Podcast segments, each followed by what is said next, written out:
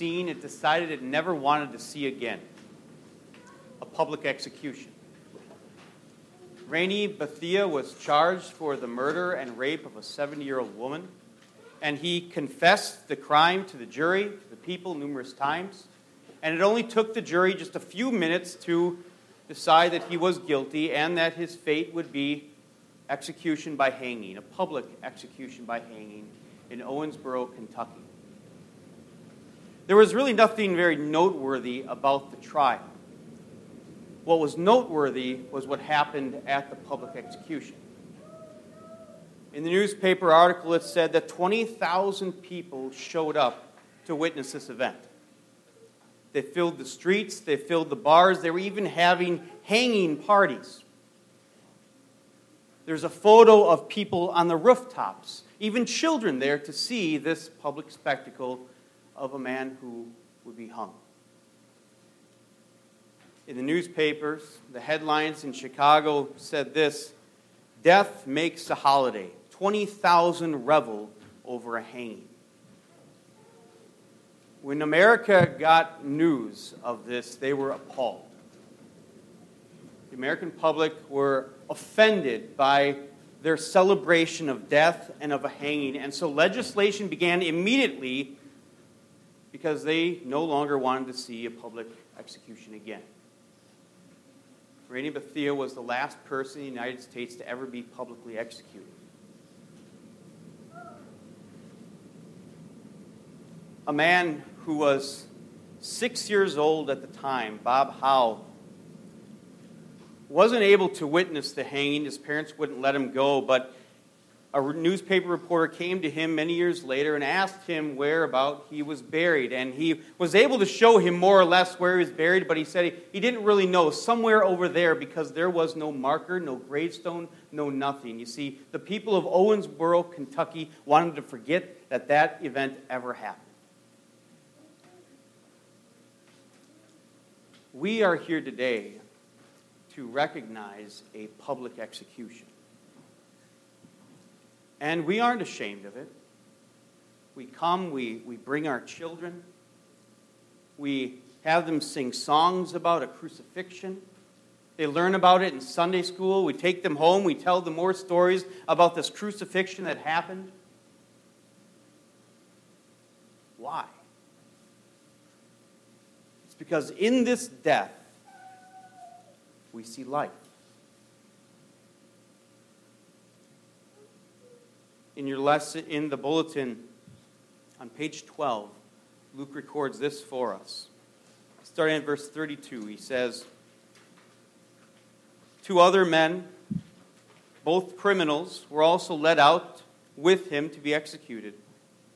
When they came to the place called the skull, there they crucified him along with the criminals, one on his right, the other on his left.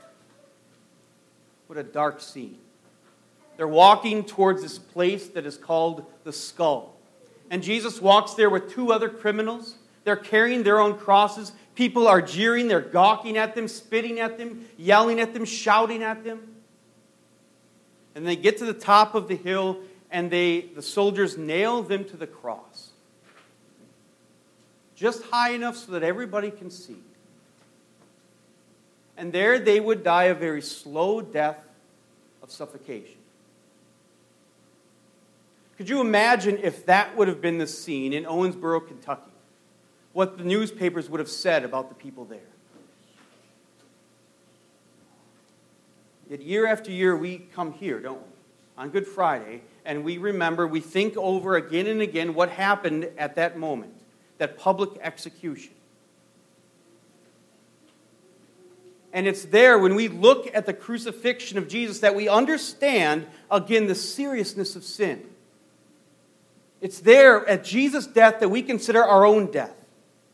We consider our own sins, the lies that we've told, the, the loveless actions in our life the words that hurt other people purposefully. We consider all of the seriousness of sin, and we wonder how could a creator possibly deem that this is the punishment for that crime, for sin? We wonder that sometimes, don't we? We don't always agree with the punishment for the crime. The sins that we've committed so often, we want to brush them aside and say, it's not that big of a deal. It's not that serious. So many other people are doing it. We even accuse God at times of overreacting to sin. But who has the better perspective on sin? The person who has, was born in it, who is wallowing in his sin his entire life, the person who is, has grown so accustomed to it, or the one who stands above it all and can see it as it is from a distance? Who has a clearer understanding of sin? The true nature of sin. It's like an addict who thinks that nobody else understands, that nobody else can understand his perspective, an addict who thinks that he gets it, nobody else can get it, that everybody else has a distorted view of his problem.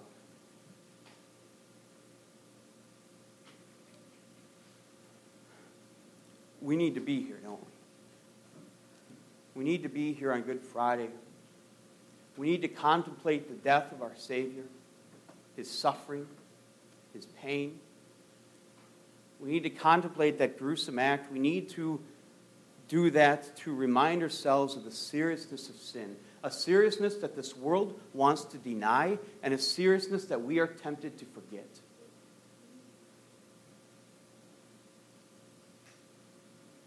But we call this Friday good. And it's not the morbid merrymaking that happened in Owensboro, Kentucky. But we call this Friday good because on that day that Jesus died, our sin died with it. On that day that Jesus died, your guilt that bears down on your consciences day after day for things that you have committed in the past died with the Son of God and all the things that you have done in your life that insulted God, God now atones for that sin through the death of his Son. The collective death of the sin of the history of the world, that's what we see today on Good Friday. In this death, we see life. Because where sin dies, death loses its power completely.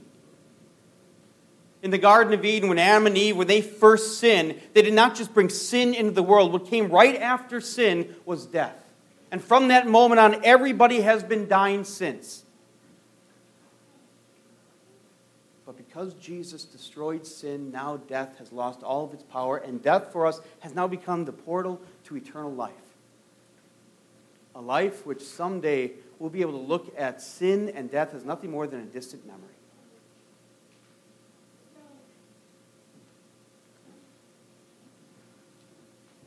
In August of 2011, Bob Howe, who was six years old at the time of that public execution, led a, a newspaper reporter around to that site, and he said, It's, it's somewhere over there. We're not exactly sure where he was buried. Somewhere in this general vicinity. No one knew there was no signage up, no marker. The people of Owensboro, Kentucky wanted to forget that it ever happened. But this public execution of Jesus, we never want to forget. It's there where we see that sin died with Jesus. It's there where we see that death no longer has any power, and it's there where we see that we have life. Amen.